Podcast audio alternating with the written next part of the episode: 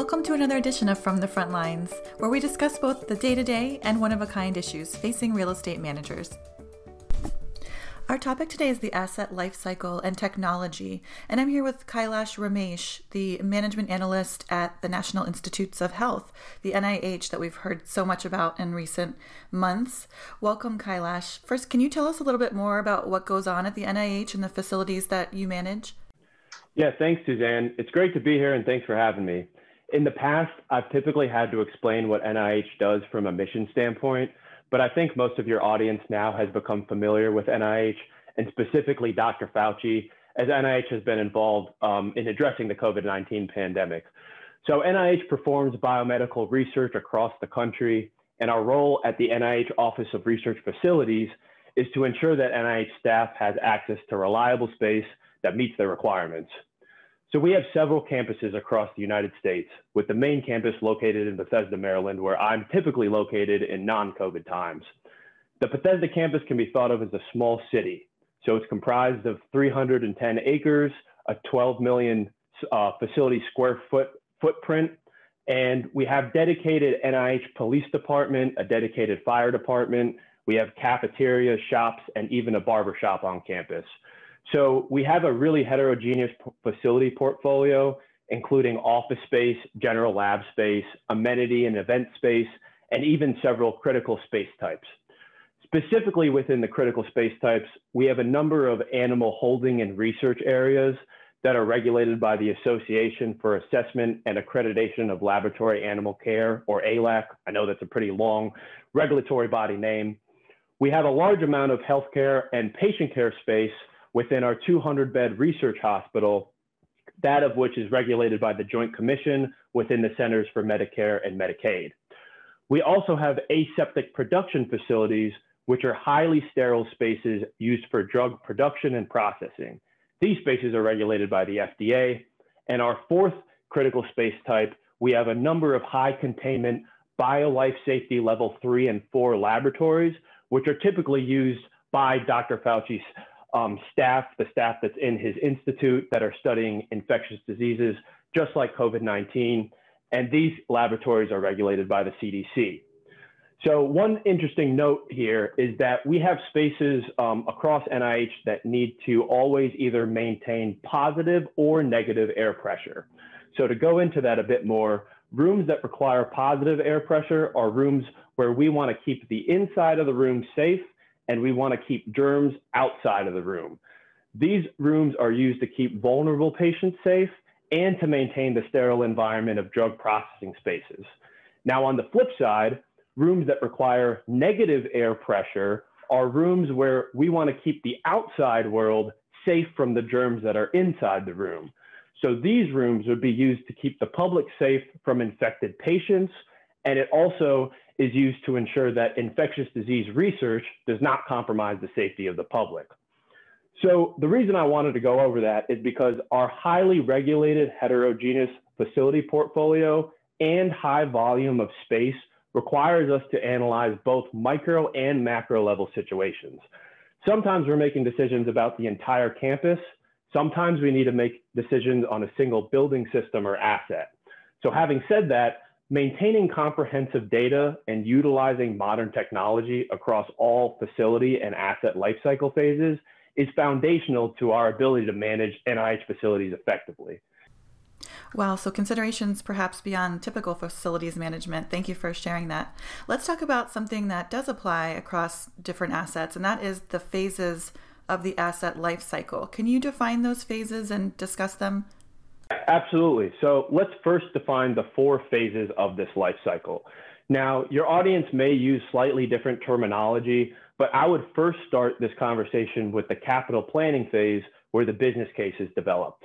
So from capital planning, you move on to the next phase, which is capital project management, where acquisitions take place. From capital project management, you move on to operations and maintenance, where services are provided.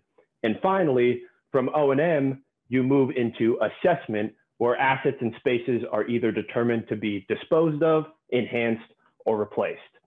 From assessment, you move back into capital planning to develop the business case, which is where we started. And this life cycle continues on in perpetuity for the entire real property asset portfolio. So, Kailash, if we were to dive deeper into each phase, what would be some key objectives? Yeah, that, that would be great. And let's take that same approach by starting with capital planning. So, in the capital planning phase, your main objective is to harmonize the needs of the facility with the needs of the occupants. The needs of the facility are going to be established during the assessment phase using historical operations and maintenance costs, historical energy costs, the current condition of the assets, and any performance trend data from IoT sensors that you may have captured. This will tell you what assets need to be replaced, where we can save energy costs, and what assets are giving us a lot of issues. Additionally, the needs of the occupants are going to be provided by the demand organization's strategic plan and typically by individuals outside the facilities group. At NIH, these occupant needs are identified by scientists and doctors. For a retail organization, on the other hand, this may be identified by the sales team. So once capital planning is complete, the output of this phase is a business case, which then becomes the input for the capital project and acquisitions phase. The main objective in the capital project management phase is the same as any project management objective deliver the project on time, on budget, and meet all scope requirements. It's pretty simple there, although we know that capital projects can be a lot more complex than simple. Once capital project management is complete, the output is a huge amount of information about the changes that happen within the facility. So what rooms are there now? What equipment is there now? The best case scenario is for the majority of this information to be turned over as a building information model or BIM model, which then becomes the input for operations and maintenance. The main objective in operations and maintenance are maximizing asset and space utilization while prioritizing customer service above all. Operations and maintenance is a very customer focused phase and communication is absolutely critical within this phase. Now, while operations maintenance is the longest life cycle phase, it will eventually provide the output of historical operations and maintenance costs, energy costs, and those two combined become the input into your assessment phase.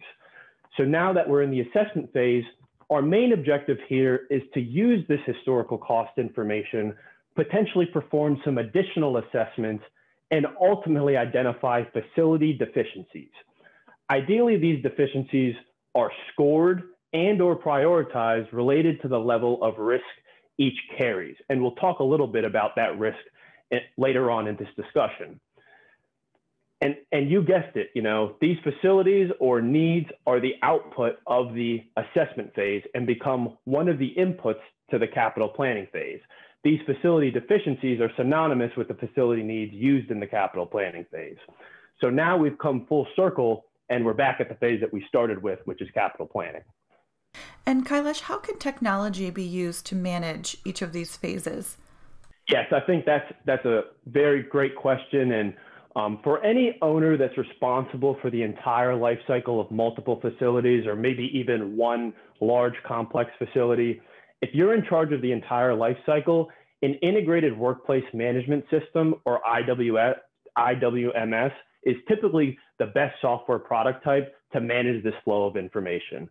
IWMS systems offer more functionality than the historical standalone computerized maintenance management systems or CMMS, enterprise asset management or EAM systems, um, or other computer aided facility management or CAFM systems. The intent of an IWMS is to integrate, for lack of a better term, each of the lifecycle phases um, across your portfolio if we think back um, to you know the capital planning phase, um, the term workplace management is actually becoming a lot more common in the industry. So workplace management doesn't stop only at facilities, but takes a broader view to include other groups such as IT and HR. So that capital planning phase, one of the inputs that we need is occupant needs. These occupant needs typically need to be coordinated with IT and HR as their major stakeholder groups in defining those needs. So if we took an example, if the occupants provide a need for less office space due to increased telework, well, IT and HR actually need to be in the loop to ensure increased telework can be accomplished and therefore the decrease in office space is something that we can do. Now, outside of an IWMS, IWMS and integrated workplace management system, there are three other major types of technology solutions that owners can utilize. One being BIM model management tools, the second being geographical information systems or GIS systems, and the third being building automation systems or the greater realm of Internet of Things systems and sensor technology. So ideally, these four technologies are actually integrated across your architecture to enable that data sharing and visibility. So let's just focus on BIM, for example. This technology, in terms of the life cycle phases, could be used during capital project management by checking out an existing BIM model to your architect or engineer instead of requiring that AE to create this from scratch. The model can then be checked back in at the end of the project and can be used to turn over the wealth of information created from the project to be easily used by the operations and maintenance staff. BIM in conjunction and partnership with an IWMS can help prioritize emergency response and troubleshoot failures by providing a graphical representation of the connections between systems, assets, and spaces. So for example, an accurate BIM model can clearly show whether a particular exhaust fan serves a bathroom or an infectious lab. Using that underlying information, we can program the IWMS to automatically prioritize the response to the exhaust fan serving the infectious lab as that carries a much higher criticality compared to the bathroom. The same principle can be used for prioritizing replacement of deficient assets and facilities. Now, GIS systems have very similar use cases to building information modeling, although it would be better used for non-building related projects, things like campus infrastructure, transportation, or utility distribution. Now let's talk about the building automation system, Internet of Things, and sensor world. That's another very useful technology solution to be used in conjunction with these other tools.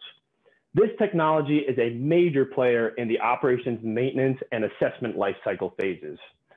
Leveraging sensor technology to monitor and control building systems enables immense efficiency gains by removing the need for physical presence.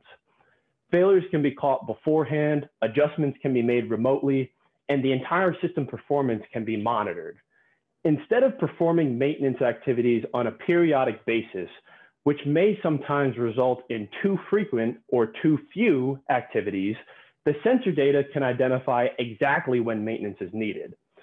Furthermore, instead of replacing assets based on age, which may be too early or too late, the sensor data can identify exactly when the best time to replace an asset is. So in summary, I know that's a lot to digest, but I think the big takeaway here is to start thinking in terms of the life cycle if your organization has not already done so. Just creating a life cycle diagram and filling in those responsible parties within each phase for an organization is a great step to visualize this flow of information. My hope for your audience is that they can take a different perspective when managing real estate and assets, and hopefully this conversation can help enable them come up to come up with some great ideas. Absolutely. Well, thanks, Kailash, for all you do and for sharing a little bit about the NIH. Appreciate your time.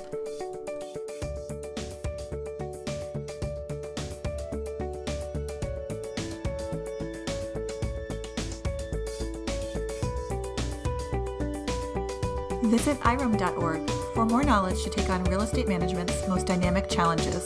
That's www.irem.org.